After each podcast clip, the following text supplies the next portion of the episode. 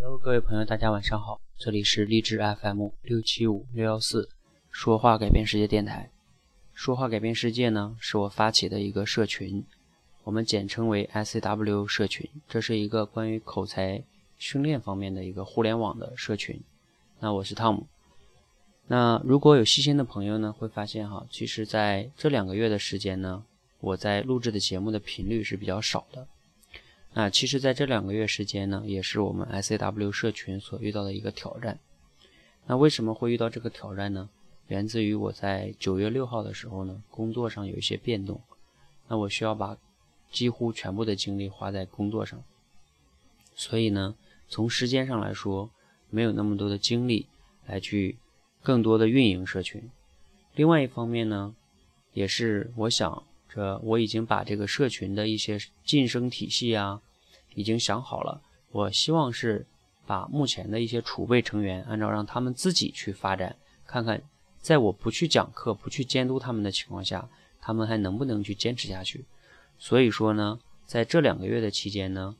无论是对于我自己来说这是一个挑战，还是对我目前所有的一些正在训练的储备成员们，对他们来说是一个挑战。挑战在于他们自己在没有我的监督下，他们会不会坚持，他们会不会把他们所带的学员带好，那对我们整个社群来说也是一个非常大的挑战。也许就因为2个月我没有去关注社群，会不会就直接死掉了呢？这也有可能。所以呢，这3大挑战是这2个月来我们所面临的挑战。那这个挑战呢，在11月2日的晚上顺利的结束了。为什么呢？在11月2日的晚上，我给我们的储备成员们开了第一次会议，我们用 QQ 开了第一次的直播会议哈。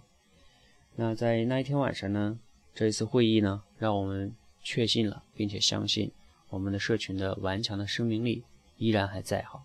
为什么呢？因为我们很多的核心的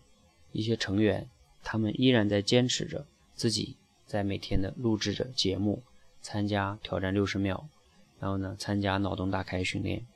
而且呢他们还在带着自己的成员。我们最厉害的博雅大师兄，他呢还去带了有10几20位的这个成员啊，并且成功的帮助4位成员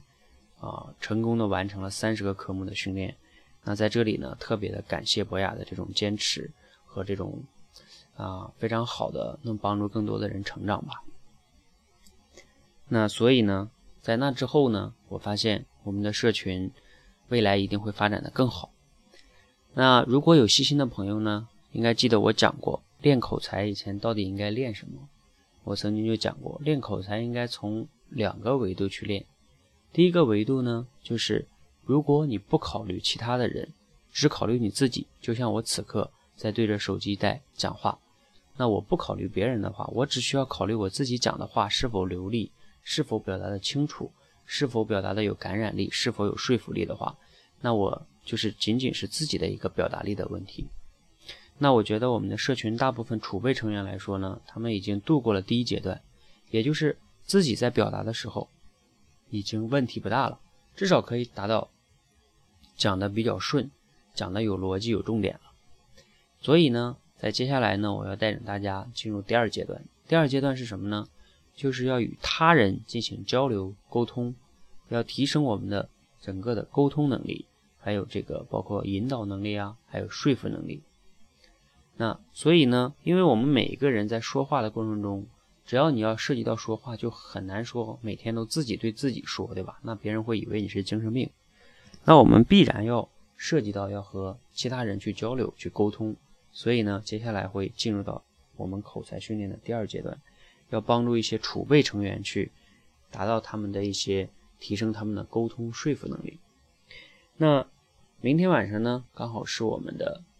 我给他们第一次开的一个沟通或者说叫销售的一个第一次实战课哈。这次实战课呢，并不仅仅是讲课，仅仅是告诉他们怎么开始练习。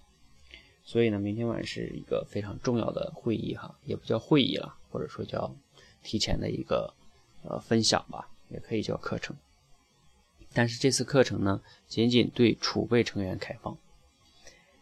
所以呢，明天晚上我会跟他们进行分享。所以其实整个的社群呢，会进入到一个重新起航，进入下一个阶段的训练。下一个阶段的训练呢，在我看来是对每个人来说非常非常重要的，因为我们必然每天生活中都需要和别人去沟通、去交流。